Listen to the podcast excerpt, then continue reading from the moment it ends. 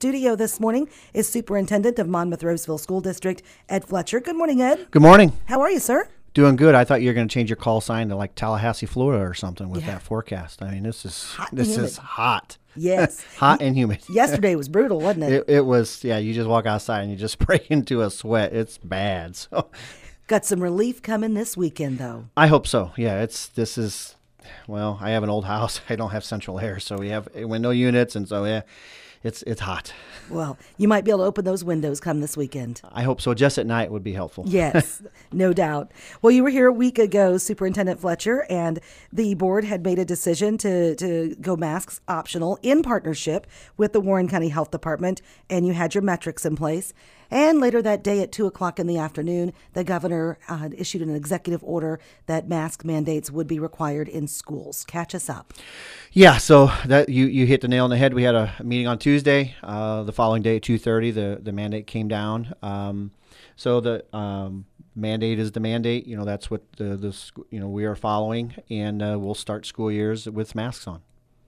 And uh, the repercussions if that isn't followed. Can you share with us? Uh, you know, it, you really, it, it just looks like there's no option. Well, I mean, you, you, I mean, it's very tough for, for schools and boards and, and superintendents right now because you know different you know attorneys give different recommendations and you know prior to this you know uh, the the mask mandate um, you know you heard differing opinions differing opinions from insurance companies different opinions from lawyers and so you you, you know there was a lot of you know just un, uh, not really sure what was going to happen but you know from the mandates pers- you know now when the mandate was passed I haven't seen any you know any advice from any attorney saying don't follow the mandate. So you know our our attorney you know provided a, a lengthy document to the board and basically saying look you need to follow this and here's the reasons why. Um, you know on a on a separate note our funding you know evidence based funding uh, and um, tort fund, you know, tort immunity, you know, our ESSER funds, our title, our federal funds could be held up in this process. You know, for us, that's 80% of our revenue. And so I don't have a way to fill, you know, 15, 16 million dollar hole uh, of revenue um, if that were to be the case. Um, in the IHSA bylaws, you know, it states that a school must be recognized by the Illinois State Board of Education. So, you know, does that mean if a school gets a recognition pool that they can't play in sports? You know, I mean, these are all you know these are all you know, an area uh, uncharted territory. So that's what it says in the membership guide. Does that mean that that would be what would happen? Well who would know? I i really don't want to take that chance. You know i don't want to take anything away from from our kids. I don't want to take you know they had enough taken away last year. You know our seniors they lost so much stuff. The year before they lost graduation. Last year they lost stuff. I i don't want to do that to any of our kids. I don't even if there's a threat of it in my opinion, it's like I just want our kids to come to school. If they wear a mask, they wear a mask, but then they go do their thing, their activities after school, play their sports. I mean, I think the kids will be fine, and I don't want to take any more away from them, you know, for a stance regarding a mask. I just don't want to do it. Sure, lots of school board meetings happening this week uh, across the uh, the state, so it's certainly been a, a major topic of discussion. You guys made it pretty clear on Thursday evening, uh, an email circulated, of course, to the teachers that here's the mask mandate. This is what's going to have to happen, and didn't even have it on the agenda last night. No, I mean the mandate's the mandate, you know, um, and I think it's important that, that we follow that. You know, we have a society based on rules and laws, and that we follow them. I may not like, you know, when I was a kid, I didn't want to be home at midnight, you know, certain times, but there was an ordinance or law, so there was a curfew. I had to be home. So it's just kind of liken it to those types of things. And I think it, it, we need to show our students that there are rules that we have to follow. And, you know, it's whether it's my home rules or our student handbook, we, you know, we say here's our you know here are these things that we expect you to follow. And um, i think our, our, our kids will be fine with this. I you know the kids i've talked to they just want to come to school. They'll wear a mask. They want to go to footballs play football. They want to play volleyball. They want to do all the things that they normally do. And i think the furthest thing from their minds are masks. And so i just what our goal is to make as normal as we can our school for our kids. Okay, let's move on. You discussed your budget last night. We did. Uh, we right now. I mean, of course, this is tentative, and there were some items that we we still don't have uh, as far as revenue goes. Um, but we had a an unbalanced budget, um, but we don't need a deficit reduction plan because we have healthy fund balances. So. Um, in our operation and maintenance fund, a couple different funds, I guess we had some uh, deficits. Those could change once I sit down and um, look at um, our evidence-based funding because we just got that number. So um, knowing that's going to be helpful with this. But I mean, you know, where we're at and where we were several years ago was a, a completely different ball of wax. So all in all, you know, while you know while we may be in that spot with um, you know our funds and everything else, I mean, you know, we'll have we'll have close to twenty million dollars in the bank. So it's not like we're running out of money anytime soon. So um, feel good about the budget. We'll we'll we'll spend some time making sure we we uh, fine tune that you know for our September meeting. And what is our total budget uh, for Monmouth Roseville School District?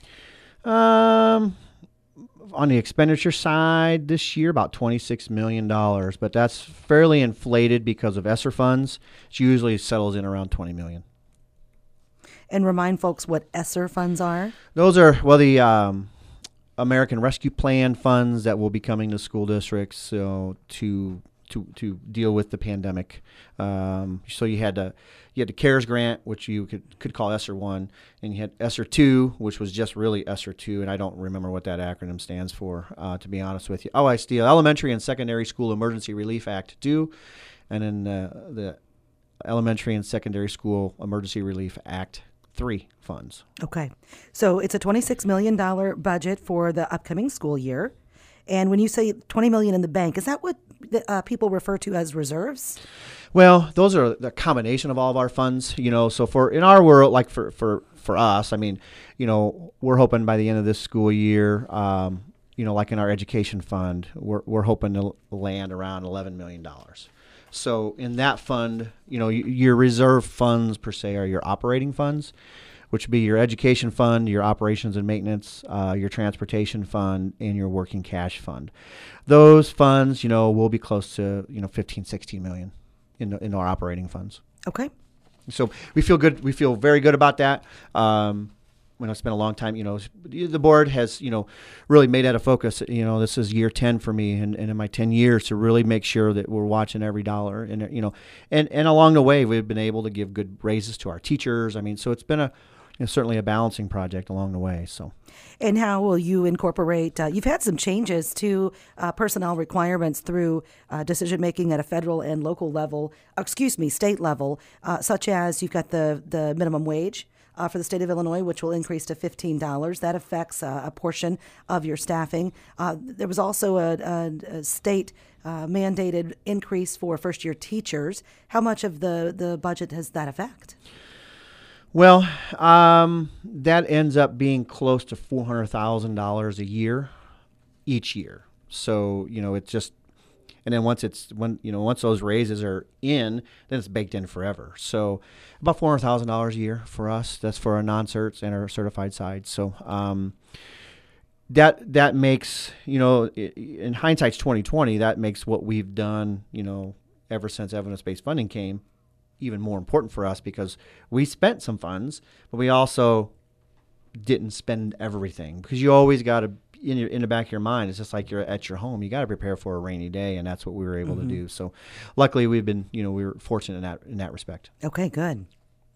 Um, we um, we're moving forward. I get some of the stuff I, I talked to the school board about. Um, we're working with the city of Monmouth on a some water basins in our high school parking lot, and they're going to do some test basins early next week cover them up. And so we're looking at getting that project started late spring of 2022. So it's we're uh, really excited about that. Really excited to partner with the city on this. You know, it, it it's you all you know in a, in a, in a county or in a city environment, you got to work with folks. You know, working with the city, anything that we can do to help, we always try to help out. So, and it's going to help with the flooding um, over there as well with that concrete, uh, the parking lot. Yeah, the amount of water that comes off, and, and I don't know all the rules behind it, but you know the amount of water it gets measured. You know that runoff. So hopefully that runoff will be lessened, and it's and so they meet EPA requirements. Um, uh, our first day of school at the high school on August 20th is going to be a freshman only day. Um, that was put in place a few years ago, and it's proven to be really effective. Our, you know, you remember high school, that freshman day, you know, not do you know where you're going? Do you not know where you're going? You don't want to you want to act cool and make sure you get to class on time. And so, you know, really working, you know, spend some time working with the freshmen, letting them know, hey, this is what school's like. Here's where your classes are. Here's where your locker is, so they can get their their schedule down. So that's really cool to see um, and have happen. So that's something that the, the kids will be excited about, and I know our staff is excited about. Um, backpack night at our schools. We're gonna we're planning to have those in person again this year uh, bringing them back. So we're looking at the uh, junior high will be um, August 18th uh, from 5:30 to 7, and then Lincoln Harding Central and the high school will have theirs on the 19th, starting at five at at Lincoln, and then opening in 15 incre- minute increments at the other school. So Harding will start at 5:15, Central will start at 5:30, and the high school starts at 5:45. So good opportunity for kids to come back. You know uh, see their teachers. You know, really, what we're hoping is just get get that another step back to normal. Yeah. You know, so that's what we're hoping to do with that. So, Sure. um, they had an information pro uh, informational program for the uh, high school athletes the other night. So they you know brought folks in. So really, so folks understand what the the rules are for sports is, if you're inside, you know, at a volleyball match, you're wearing a mask. If you're outside, you don't have to wear a mask, and there and there's no capacity limits. So just one more step to that that normalcy you know? So it's football you know it's kind of almost really kind of back to normal. You're not wearing masks you're not socially distancing it's it's you know you're outside. Inside oh, there's no capacity limit so you let you can get people into the gym into the gyms at the high school and the junior high. Of course they have to wear masks. And uh, you know it's one more step to normal you know so it's much better than it was last spring where we're telling people you got to sit six foot apart you got to be so far from the i mean it was a lot a lot more onerous last spring Okay.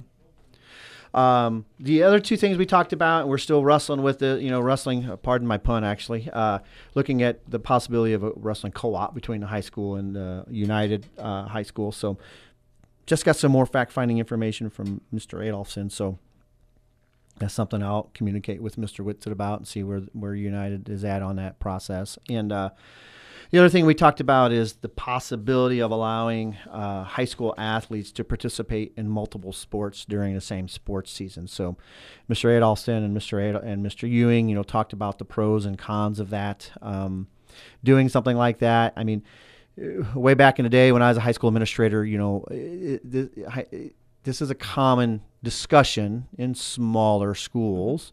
You know, in some schools where you you would want participation by two, you know, in in, a, in the same sports season is because you have to to field a team.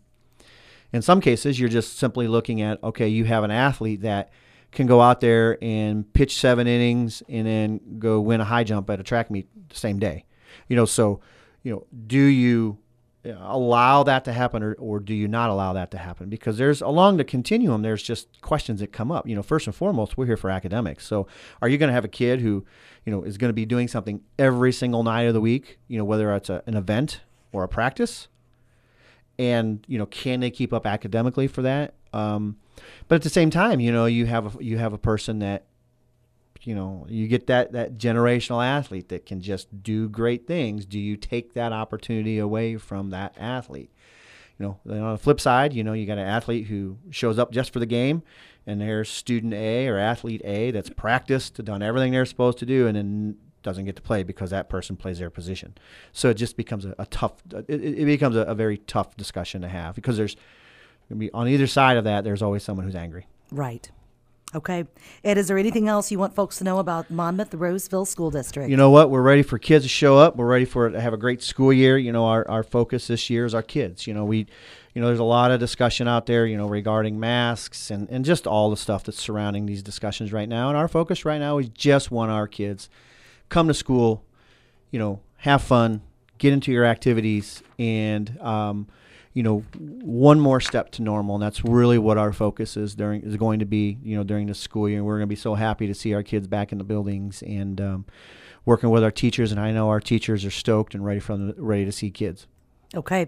Well, you have a successful school year. Of course, we'll talk to you every month uh, throughout and uh, keep us up to date. We certainly will. Okay. Superintendent Ed Fletcher with us on 1330 WRAM and FM 94.1.